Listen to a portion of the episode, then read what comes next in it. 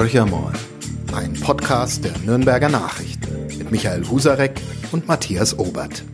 Hallo Axel. Servus Matthias. Ja, unsere regelmäßigen Zuhörer wissen sofort, es ist etwas anders. äh, Und zwar Ein ganz bisschen einfach anders, ein bisschen ja. anders. Ja. Es ist Sommerzeit und die Sommerzeit hat für manche Vorteile, nämlich, dass sie in Urlaub gehen können und für andere, sie müssen hier bleiben, aber es bietet mir oder dem Podcast Horcher mal die Möglichkeit, ähm, auch wieder mal ein bisschen durchzuwechseln. Michael Husarek ist im Urlaub und äh, Lange? Ja, lange im Urlaub, ja. Es ist, glaube ich, eine Vater- und Kind-Kur. ja wenn war es das- zunächst und jetzt ist, ist glaube ich, noch was anderes. Ja. Aha, kommt okay. erst wieder, wenn die Schule beginnt. Okay. Und dann bin ich aber schon weg. Also ich bin- ach so, die Stellung, dann bin ich weg. ja. Okay, und das nutze ich natürlich, ähm, um mit dir wieder mal einen Podcast aufzunehmen. Haben wir schon öfters äh, gemacht. Und ja, im Normalfall geht's da auch ein bisschen weltpolitischer zu. Das liegt aber auch in dieser Woche sicherlich daran, wenn wir jetzt miteinander reden, weil eigentlich die Kommunalpolitik ein bisschen noch Ja, im Schläft noch etwas. Ja. Genau, ist noch ein bisschen äh, un, ja, in der Deckung verschwunden. Die sammeln wahrscheinlich alle Kräfte für den. Manche haben ja noch nicht mal alle Kandidaten aufgestellt. Also das läuft noch bei manchen. Die haben, wissen noch nicht, wen sie da präsentieren wollen. Die meisten schon, aber gut. Es wird, glaube ich, erst so im nächsten Jahr richtig spannend mit den Kommunalwahlen, was dann wirklich die Genau. Themen angeht. Wir, wir kümmern uns halt um den einen oder anderen Kandidaten. Ich kann schon ankündigen, dass wir äh, mit dem Oberbürgermeister von Erlangen äh, einen Podcast im September aufnehmen können. Wir merken dann auch ein bisschen, dass so die äh, Amtsträger gar nicht so leicht zu erwischen sind, weil die Ja. wirklich gut ausgebucht sind. Aber das soll ja auch wirklich heute nicht unbedingt das Thema sein. Wir haben uns ja im Vorfeld so mal ein bisschen drüber unterhalten, was ist eigentlich im Moment los. Also wirklich regional, lokal ist uns nicht die Welt eingefallen, müssen wir ganz ehrlich zugeben. Club und Fürth sind auch nicht so die großen Schlagzeilen momentan. Nein, die, Ja. wir, man wagt noch keine rechte Prognose, glaube ich. Nee, man äh, weiß noch nicht, wo es hingeht. Ja. Ja. der Club hat ja mal wieder leicht chaotisch begonnen und sich jetzt dank eines ehemaligen Vierters einigermaßen gefangen Der Geist. musste natürlich sein. Und bei, auch bei den Viertern weiß man noch gar nichts. genau, das ist ja wirklich sehr, sehr wechselhaft. Äh, beim Club bin ich natürlich wie immer optimistisch, dass, äh, Bei dass Fürth auch, ja.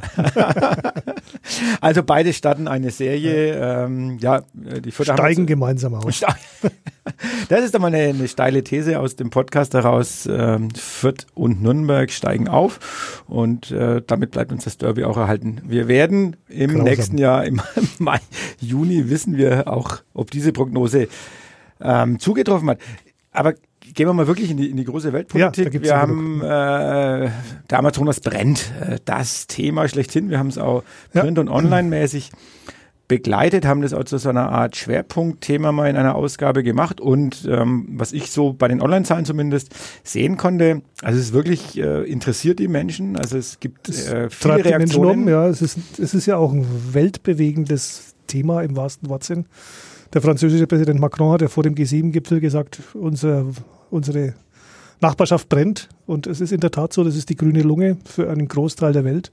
20 Prozent der Sauerstoffversorgung kommen über diesen Amazonas-Regenwald. Wenn der wirklich kaputt geht, dann hat das gravierende Folgen nicht nur für Brasilien und für Südamerika, sondern für die ganze Welt.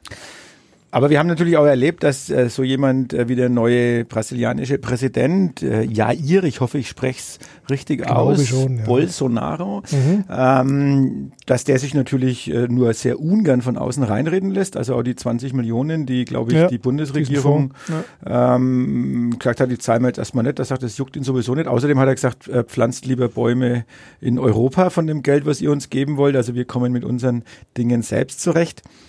Ähm, er wird ein bisschen bei uns auch als der Buhmann gesehen, habe ich den Eindruck, ähm, weil, weil er natürlich als Populist, ähnlich wie Donald Mhm. Trump, äh, einfach, einfach die, die, die Menschen spaltet oder die Mehrheit, äh, die, die, die Menschen im eigenen Land, aber auch die von der Außensicht her. Es wirkt halt für uns als Europäer dann immer sehr, sehr seltsam, solche selbstherrlichen Typen, die da auftreten, ihre Thesen raushauen.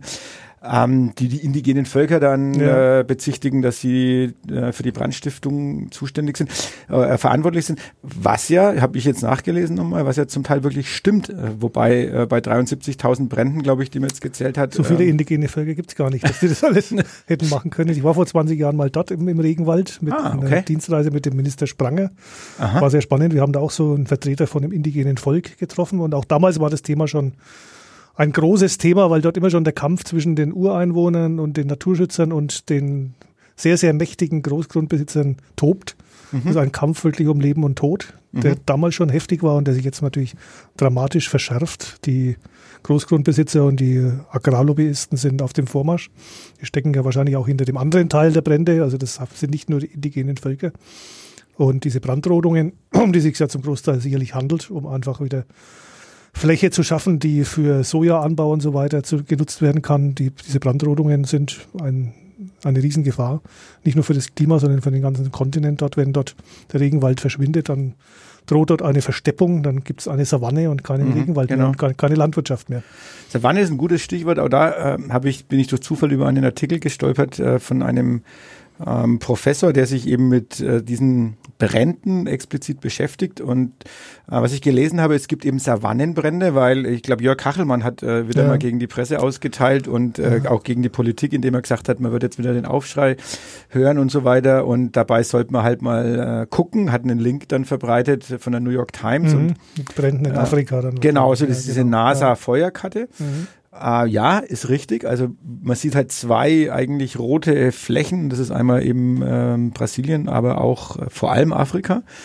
Und dieser Professor weist aber darauf hin, dass es eben diese Savannenbrände sind ja dort sogar ganz normal und die ja. gehören auch dazu. Also das ist sozusagen, um diese Savanne so zu erhalten, wie sie ist, mhm. äh, sind diese Brände notwendig, ja, während das beim Regenwald eine ganz andere Situation ist. Und halt Folgen hat, die, ja, Genau, also es ist auch keine, äh, wissen wir inzwischen ja hinlänglich, also die Brandrodung führt dazu, dass du eine Zeit lang anpflanzen kannst, aber äh, die, die, Bodenkrume ja ganz schwach ist, ähm, heißt ganz schnell weggeschwemmt und der Boden ist dann eigentlich überhaupt nicht mehr nutzbar. Andere Klimaskeptiker, weil du das erwähnt hast mit den Savannenbränden, mhm. verweisen auch auf, auf Sibirien, dass es dort ja den anderen Wälder, Wälder gibt, aber auch die brennen ja momentan. Genau. Das ist ja die andere Bewegung und das, die ist genauso gefährlich, weil die natürlich dort auch dann die Böden die zum Teil in Permafrost sind, äh, zerstört und da wird einiges freigesetzt. Da sind einige Kipppunkte erreicht, die den Klimawandel dramatisch beschleunigen könnten. Ja, und jetzt sitzen wir hier in unserem Aufnahmestudio tja. und tja, was machen wir? Hast also du mittags ein Steak gegessen, Matthias? Nein, ein ich, billiges äh, Steak. Eventuell. Das sowieso nicht. Äh, da, ah. da, bin ich ja. zumindest frei davon. Äh, Flugscham, äh, die habe ich mir jetzt in den letzten ja. Äh, Wochen, Monaten. Du warst mit dem Kreuzfahrtschiff unterwegs? Ich war mit, ja, mit, dem Linienschiff, Linienschiff von, okay von England nach Amerika, nach okay. New York. Ja, das okay. war natürlich ein riesen Klimadesaster. Mhm. Aber es war eine sehr schöne Reise, ja. muss ich gestehen, aber es ist, zahlt ganz mies auf meinen ökologischen Fußabdruck ein, der in die Höhe geschnallt ist. Aber das ich ist wollte ja nach New York, wir sind mhm. mit dem Schiff mhm. hingefahren, natürlich noch schlimmer als fliegen und zurückgeflogen. Ja, da, okay. Aber ich bin sonst kein großer Vielflieger. Das schlechte Gewissen ist da, aber es hält sich noch einigermaßen in Grenzen. Wobei das Thema natürlich eines ist, was viele umtreibt. Wie kann ich noch verreisen? Was kann ich essen? Wir haben jetzt die Debatte sind wir nicht mit Schuld an den Bränden im Amazonasgebiet. Man kann es so sehen. Sarah mhm. Wiener schreibt es heute in der Bildzeitung, unsere Gier nach billigen Steaks mhm. führt dazu, dass dann natürlich viel mehr Flächen genutzt werden für den Sojaanbau, auf dem dann die Rinder gemästet werden, um für uns billige Steaks zu liefern, für einen Spottpreis, der einfach beschämend ist, wenn man es ehrlich sieht. Und wir regen uns dann alle darüber auf, dass der Regenwald brennt, aber wir sind zum Teil durch unser wenig verändertes Kaufverhalten schon auch doch mitverantwortlich. Also es ist eine gewisse Lebenslüge, in der wir da stecken. Wobei das natürlich für mich immer so wegen der Punkt ist, wer kann sich sozusagen ähm, teureres Fleisch leisten? Ja. Also ich bin jetzt mal so arrogant, ich, das ist ja nicht mal arrogant, sondern wir als Redakteure ähm, verdienen nicht so schlecht. Äh, Nein. Wird bestimmt auch keiner reich davon, dass die Vermögensteuer schon bei uns zuschlagen würde, können wir später noch drüber ja, reden. Aber wir verdienen sicherlich ausreichend genug, um eben auch beim Fleisch ähm, einen anderen Preis zu bezahlen. Ähm, deswegen, ja. wir, wir machen uns die Gedanken drüber. Wir ändern sicherlich auch am ehesten dann vielleicht mal bei solchen Dingen, die, die für uns auch leistbar sind, am ehesten mal das Verhalten.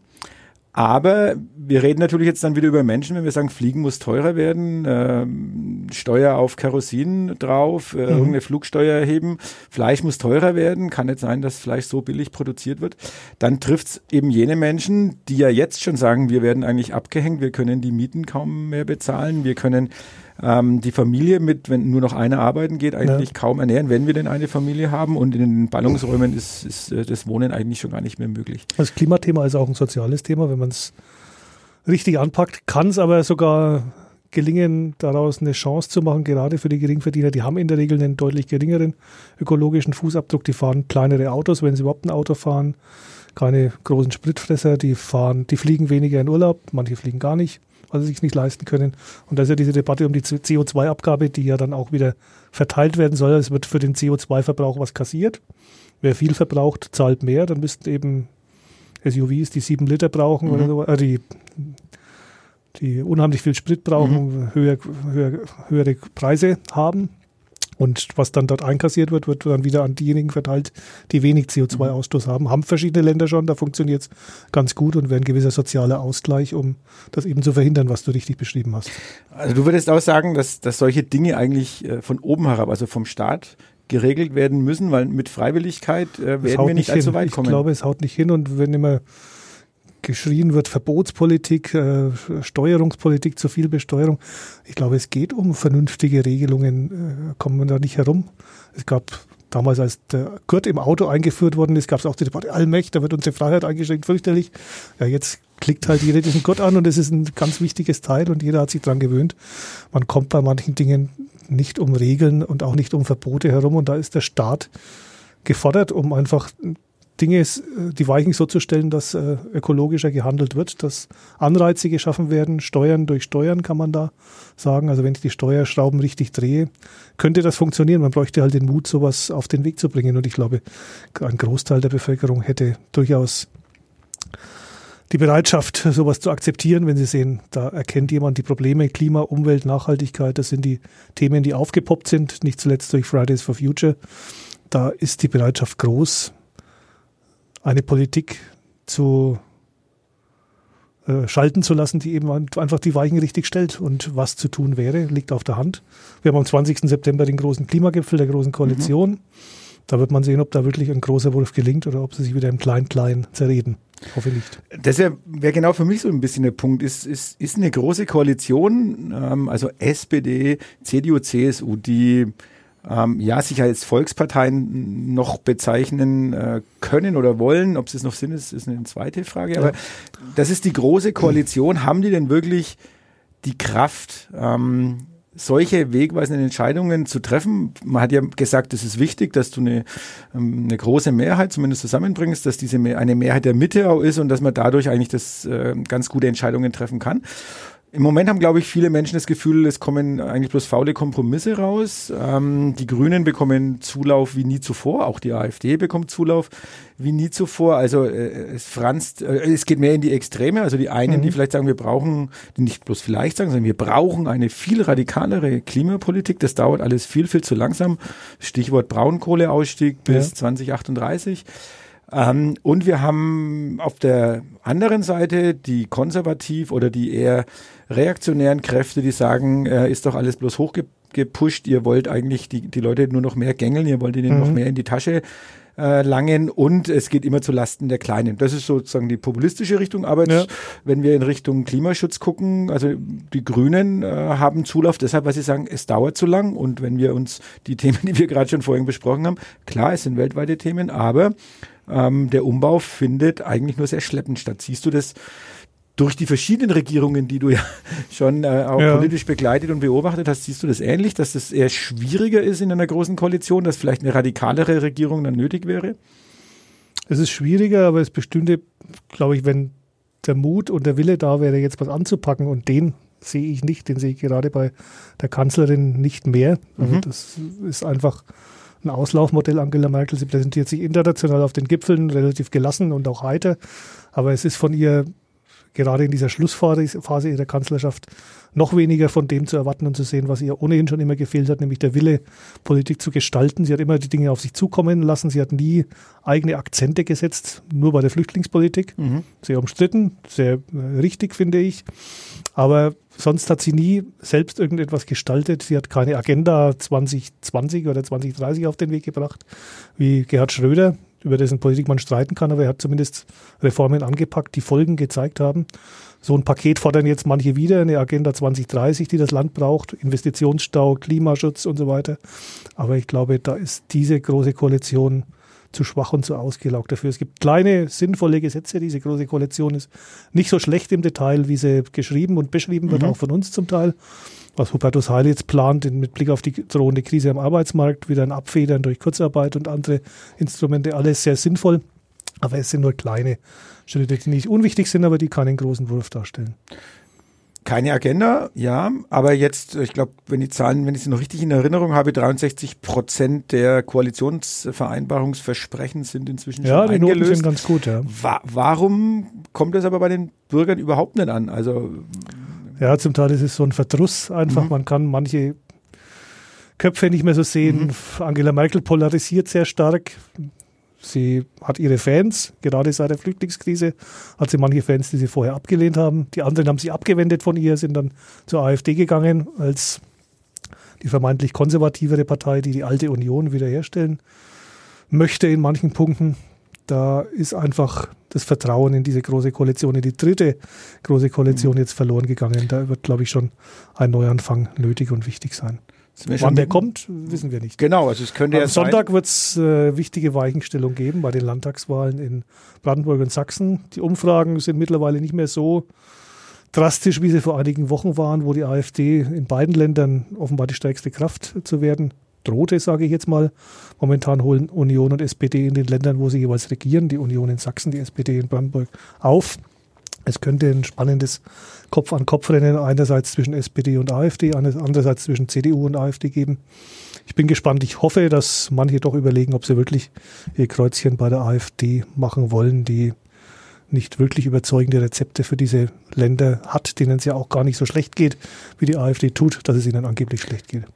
Aber auch da bleibt ich zumindest immer ein bisschen ratlos äh, zurück an, angesichts der Ergebnisse. Also selbst wenn jetzt die SPD in Brandenburg und die äh, CDU in Sachsen noch die stärkste Kraft werden sollte, dann, dann bleibt trotzdem die AfD zweitstärkste Kraft und ähm, hat ein Potenzial über 20 Prozent jeweils. Also eigentlich ein Wahnsinn in, in Ländern, in Kann Bundesländern. man, kann man so sehen, ja. Ich, man kann es auch vielleicht gelassener sehen, vielleicht entzaubert es auch die AfD, wenn man sie nicht so dämonisiert, ist leider der falsche Mhm. Begriff, aber so hochstilisiert. Sie hat um die 20 Prozent, ja, das ist Mhm. viel, aber das bedeutet auch, die anderen 80 Prozent, die wählen, wählen eben nicht die AfD. Die Mhm. wählen andere Parteien, die wählen demokratische Parteien, die wählen die ehemaligen Volksparteien, die wählen Grün.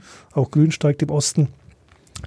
Das ist doch eigentlich auch ein erfreuliches Ergebnis, wenn es denn so kommt. Wir wissen erst am Sonntag mehr. Wir, wissen am Sonntag mehr, aber du bist ja eher der Optimist. Ich bin, vielleicht bin ich dann doch der Wessi, muss ich, muss ich dann ganz offen sagen, so ein bisschen, weil ich echt, äh, ja. Ja, äh, sind, wir haben jetzt 30 Jahre Mauerfall in diesem Ja. Jahr, aber das ist offenbar die Mauer in manchen Köpfen, die ist, glaube ich, sehr, sehr hartnäckig, viel hartnäckiger als der Beton. Absolut. Und ähm, hat sich ja sogar mehr oder weniger neu aufgebaut, muss man ja, Ja. Ähm, ähm, feststellen. Vielleicht auch in den Köpfen äh, des ein oder anderen Westdeutschen. Wie gesagt, ich zähle Ja. mich jetzt nicht gerade mit jemand als jemand, der eine Mauer im Kopf hat.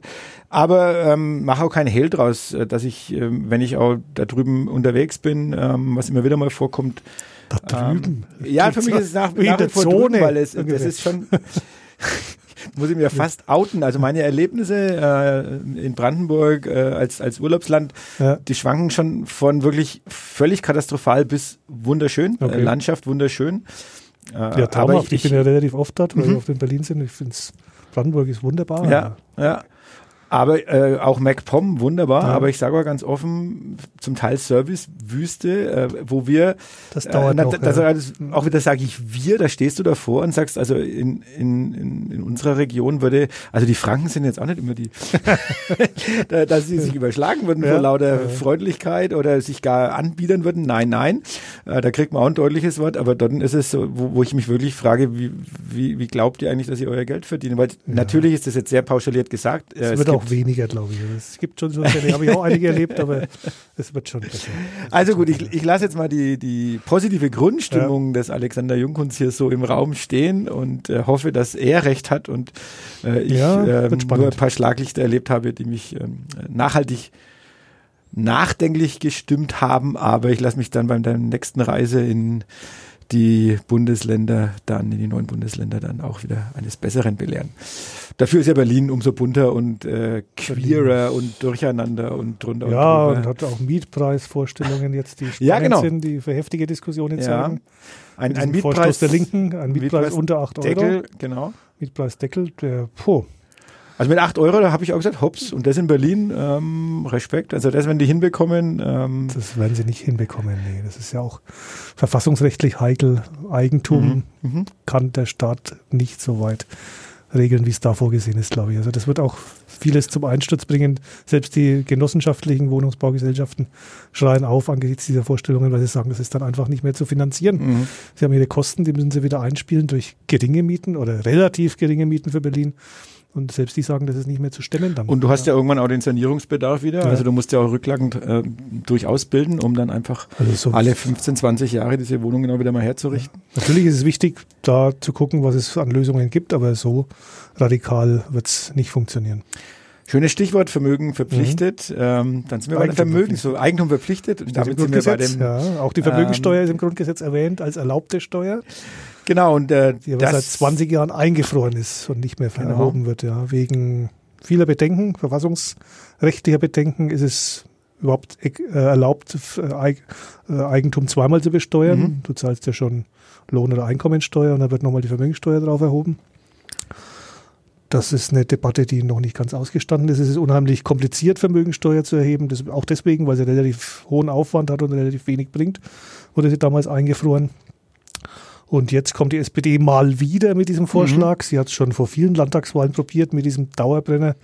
Ist dann auch immer abgeschmiert in den Wahlen. Also insofern verheißt es für den Sonntag nichts Gutes, wenn die SPD jetzt wieder mit der Vermögensteuer kommt. Wie sie für Steuersenkungen gekämpft hat, war sie erfolgreicher, zum Beispiel mhm. bei Gerhard Schröder. Aber ich finde, vom Thema her ist es schon eines, das wieder auf den Tisch kommen muss. Die Verteilungsfrage. Wie sind die Einkommen in Deutschland verteilt? Und die Schieflage ist in den letzten Jahren eindeutig gewachsen. Wir haben eine ganz kleine Gruppe von sehr Wohlhabenden, denen gehört ein Drittel des Vermögens. Das ist ein Prozent.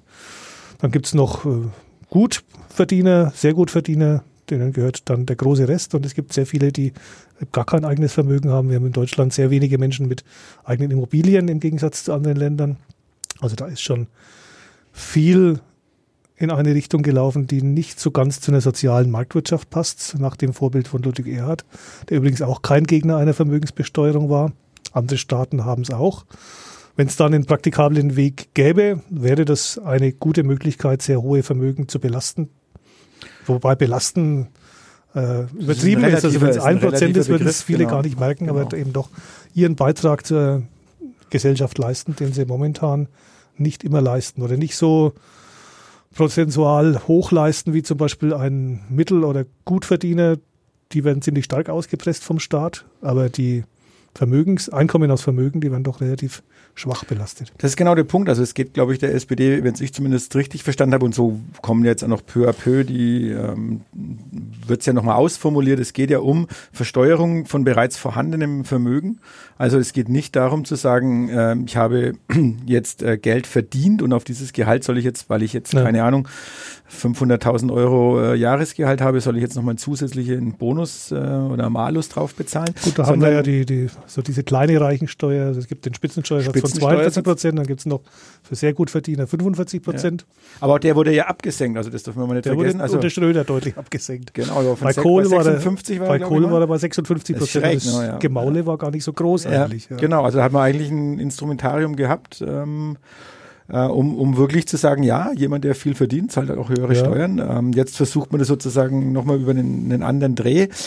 Ähm, ja, ähm, wie stehst du dazu? Also ich, ich fand es jetzt gar nicht so abwegig zu sagen, Geld, das einfach sich sozusagen vermehrt dadurch, weil ich eh schon sehr, sehr viel ja. habe und dann habe ich Mieteinnahmen, Zinseinnahmen, gut, die sind im Moment wahrscheinlich eher weniger. Da gibt es auch noch schon wieder andere Steuern drauf, wenn ich jetzt zum Beispiel irgendwie Aktiengeschäfte äh, mache oder ähnliches. Aber letztendlich ist es ja Geld, das sich sozusagen durch sich selbst ein Stück weit ja. vermehrt, ist jetzt sehr naiv ausgedrückt, aber ja, darauf einfach ein, zwei Prozent zu erheben, äh, wenn die Summen und die Berechnungen stimmen, kommt dann ja ähm, doch ordentlich, würde was zusammenkommen. Das spricht doch eigentlich nichts dagegen. Auf, also theoretisch nicht, auf dem Papier nicht. Die Umsetzung ist schwierig. Die Gegner sagen natürlich, dann flieht das Kapital. Kapital ist scheu wie ein Reh, angeblich. Ja, man, Können wir nicht man kann auf andere Länder so gucken, wo es einigermaßen funktioniert. In der Schweiz mhm. klappt es erstaunlich mhm. gut. Mhm. Andere Länder haben es auch. Auch eine höhere Erbschaftssteuer, schätze, mhm. was ja in eine ähnliche Richtung geht. Ähm, man könnte natürlich auch insgesamt am Steuer- und Belastungssystem drehen, um da die Unwucht, die drin ist, zu verändern. Die einfache Bevölkerung, die fast jeden Cent ausgeben muss, weil sie eben nicht viel verdienen. Geringverdiener geben fast alles aus. Die werden stark belastet durch Mehrwertsteuer, weil sie mhm. eben so viel ausgeben, prozentual deutlich höher als ein Reicher, der weniger ausgibt. Ist eine Schieflage da, das könnte man ändern. Also weggehen von der direkten Besteuerung, mehr zur indirekten Besteuerung und äh, eben den Konsum weniger besteuern. Man könnte überlegen, wie besteuert man Arbeit, wie belastet man Arbeit mit Sozialabgaben, mhm. ist bei uns relativ hoch. Kein großer Anreiz, um Arbeit zu schaffen. Wenn die billiger würde, wenn da die Abgabenlast sinken würde, wäre es attraktiver, Arbeit zu schaffen, würde vielleicht manche Branchen auch heben. Stichwort Pflege mit den Problemen dort ordentliche Bezahlung herzukriegen. Wenn die Belastung auf den Faktor Arbeit nicht so groß wäre, wäre es auch da eine Chance. Man muss ans große Feld Digitalisierung denken, was diese Regierung ja kaum beackert. Auch mhm. da gibt es neue Arten von Einkommen durch die Digitalisierung. Es gibt Automatisierung, wo man äh, noch keinerlei Art und Weise der Besteuerung hat. Wenn ein Roboter eine Arbeit macht, wie ist es denn dann mit dem Ertrag mhm. und dem Erlös? Brauchen also wir dann Digitalsteuer, die Macron in, ja. in, Frankreich ja auf jeden Fall einführen wird. Und da herrscht bei uns große Lehre in der mhm. Politik leider. Mhm. Die ganz naive Frage. Wenn es doch so einfach wäre, oder wenn du, ja. du, du listest jetzt einfach äh, aus dem Stegreif raus mal vier, fünf, sechs Sachen äh, auf, wo du sagst, da, da bestehen Möglichkeiten und ich würde mal sagen, viele unserer Zuhörer nicken da dazu mhm. und sagen, ja, stimmt, äh, das sind doch gute Ansätze. Warum macht man es nicht? Ja. Was, was ist eigentlich das Problem? Die Widerstände sind natürlich groß bei denen, die mit diesem System, wie es bisher läuft, sehr gut fahren. Das mhm. sind viele Gutverdiener. Die würden natürlich protestieren. Tun sie ja schon, wenn sowas wie Vermögensteuer erwähnt wird. Alle Änderungen, die Menschen belasten würden, das wäre zum Beispiel bei der Klimapolitik, bei Klimasteuern auch der Fall, lösen Proteste aus. Die Autolobby ist da ein ganz wichtiger Player immer noch, mhm. die äh, sich stemmt gegen alles, was ihre sinkenden Gewinne noch schmälern würde durch staatliche Eingriffe. Also die, die Lobbys sind einfach sehr, sehr groß, sehr, sehr kräftig. Du hast in der großen Koalition zwei zwar sich annähernde Parteien, aber doch eben die eine, die eher auf der Seite der Wirtschaft steht. Im Zweifelsfall ist die Union nach wie vor. Die SPD, die nicht so genau weiß, wo sie steht, aber manchmal so tut, als ob sie mehr auf der Arbeitnehmerseite steht, was gelegentlich auch durchaus gelingt. Sehr zugestanden, aber momentan ja auch in einem sehr, sehr schwierigen Zustand ist die SPD. Da ist es ja verdammt schwer, wirklich große Wölfe durchzubringen die natürlich dann auch wieder zurechtgefeilt werden in den Ausschüssen. Dann kommen diejenigen, werfen ihre äh, Punkte ein. Da wird alles zurechtgeschliffen bis und verwässert, bis es eben kein großer, sondern ein sehr kleiner mhm. Wurf dann ist. Daran schließt sich ja eigentlich nahtlos die Frage an. Ähm, die Wahlen am Wochenende, dann äh, kommt ja noch Thüringen. Ähm, und danach gibt es noch eine große Koalition. Wir, wir, wir geben ja immer gern Prognosen hier ab, äh, was kommen wird und schauen dann, ob wir nur einigermaßen recht haben. Wir haben schon oft den Tod der Großen Koalition prophezeit. Bisher ist er zäher, als wir alle gedacht haben. Äh, wie gesagt, ich rechne nicht mit so einem desaströsen Ergebnis für die Volksparteien jetzt am Wochenende. Ich glaube, viele überlegen sich doch, wo sie ihr Kreuz machen. Dann könnte die Große Koalition so noch nicht noch ein bisschen durchhangeln, auf jeden Fall bis vielleicht so gegen, ja, gegen Weihnachten. Viel hängt von der SPD natürlich ab. Mhm. Und von der Kandidatenkür, genau. Ja, ja. Wer wird neuer SPD-Chef oder neue SPD-Chefin mit einem Duo ja in aller Voraussicht nach? Viele Bewerbungen jetzt, nachdem es Anfang ja gar nicht so gezogen hat. Jetzt haben wir eine viel, Vielzahl, Vielzahl von Bewerbungen. Die tingeln dann durch die Lande. Die sind auch in Nürnberg. Am 12. September ist eine mhm. der, ich glaube, 23 Regionalkonferenzen, wo sich alle präsentieren. Ist ja ein unheimlicher Aufwand äußerst demokratisch, aber äußerst aufwendig und äußerst zeitraubend. Also wir werden ja erst im Dezember dann wissen, kurz vor Weihnachten, wer leitet denn diese einst große und mittlerweile fast schon bemitleidenswerte Partei. Und viele, die sich bewerben, sind Gegner der Großen Koalition. Da wäre sicherlich der Ausstieg naheliegend und würde bald kommen. In den Umfragen liegt Olaf Scholz vorne, ein klarer Befürworter der Großen mhm, Koalition. Mhm. Wenn es er wird mit seiner Partnerin, dann hat die Große Koalition durchaus noch länger äh, ein Mindesthaltbarkeitsdatum, was dann vielleicht sogar bis 2021, wo die regulären Wahlen anstehen, halten könnte. Dann widmen wir uns einer einfacheren Prognose. Ja. Nämlich ähm, Arminia Bielefeld gegen die Spielvereinigung Bielefeld wird es doch gar nicht. Äh, ja, genau. Also Fürth muss gegen eine Stadt antreten. Die Oder gibt's eine Million Euro bekommst du jetzt, wenn du Ja, nachweist, genau. dass, Da- dass es Bielefeld nicht gibt, glaube ich. Ne? Das musst Da du, war dieser nachweisen. Wettbewerb des Oberbürgermeisters. Ja, ich. genau, Ja. genau. Aber nichtsdestotrotz, ihr müsst in diese Stadt fahren, die es nicht gibt. Also keine Ja, Ahnung, wo Bielefeld die, steht wo die ja. dann äh, landen werden. Und der erste FC Nürnberg ist am Freitag schon dran gegen den FC Heidenheim, also in, ein bisschen rüber nach Baden-Württemberg rutschen. Ja. Ähm, Und jetzt tja, soll ich eine Prognose abgeben. Jetzt musst du natürlich auch eine Prognose abgeben. Okay. Ähm, ich werde ja auch eine abgeben, aber ich lasse dich ist in Bielefeld äh, schon mal, die haben ja schon öfters mal gegeneinander gespielt. Ich glaube, die gewinnen in Bielefeld, weil sie Okay. bei starken Gegnern, was glaube ich Bielefeld momentan ist, immer ganz gut aussehen. 1 zu 0, Auswärtssieg. Der Club gewinnt zu Hause gegen Heidenheim. Er schießt mal zwei Tore und gewinnt 2 zu 0. Oh, also das ist natürlich äh, der Franke, der Optimistisch, Franke, der optimistisch. Optimist und Franke Seltene und Kombination. ja. genau, das passt eigentlich überhaupt nicht zusammen. Ich schaue jetzt mal gerade noch schnell auf, ich habe den Vorteil, ich habe ein Pad vor mir liegen und kann Ja. mal gucken. Bielefeld ist nämlich Tabellenzweiter im Genau. Moment, naja, nach vier Spieltagen. Ähm, was soll man sagen? Ähm, aber ja, ich muss gestehen, die Fürther haben natürlich echt, äh, was ihr, ihr ihre Ein Chancen Pünktchen mehr betrifft, ist der Club. Ja. ein Pünktchen mehr und vor allem ihre Spiele, ähm, also muss man echt sagen, von den Chancen her, wenn sie mal das Tor treffen würden, äh, würden sie wahrscheinlich ganz weit oben stehen können. Das kann man beim Club äh, jetzt noch nicht so direkt sagen. Aber ich bin jetzt auch mal der fränkische Optimist. Zwei Siege für die fränkischen Vereine. Okay. Ähm, und dann können wir beruhigt in die nächste Woche gehen. Die Menschen sind zufrieden. Sonne scheint weiterhin. Wir haben 30 Grad. Also ich hoffe mal nicht, dass es äh, nur die Folge des Klimawandels ist, sondern einfach ein wunderbarer Sommerwetter. Spätsommer, den wir dann genießen können. Genau, in diesem Sinne ähm, haben wir, glaube ich, vergnügliche und gleichzeitig sehr ähm, ernst, ja, ernste Themen besprochen, aber Mhm. trotzdem vergnügliche halbe Stunde hinter uns. Äh, ich sage vielen, vielen Dank. Ähm, Ja, aber gerne geschehen, gerne wieder. und genau, vielleicht im Dezember ähm, würde sich ja anbieten, dass Ja, wir wieder den Blick auf, auf eine einstmals große deutsche Partei zu werfen. Genau. Im Zustand der GroKo. Das halten wir mal so fest. Äh, Ja. In diesem Sinne wünschen wir unseren Zuhörern äh, natürlich auch eine wunderbare Woche. Genießt die Tage, die jetzt au- auch sehr ruhig sind, finde ich. Also in der Redaktion ist auch ganz angenehm. Ja, es sind wenig Termine. Ist, man Genau. kann viele Dinge mal anpacken, die Genau. liegen geblieben sind. Genau, und, und, und trotzdem ist es wirklich auch hochinteressant, weil wir viel über Themen reden. Man hat ein bisschen mehr Zeit als, als so wirklich so im Ja. Alltag. Ähm, ist, glaube ich, für uns auch eine ganz gute, gute Phase, um ein bisschen Luft zu holen, nachzudenken, sich wieder neu zu justieren. Ähm, das wünschen wir unseren Zuhörern auch in diesem Sinne. Mhm. Macht's gut, bis nächsten Mittwoch. Ciao. Ciao. Mehr bei uns im Netz auf nordbayern.de.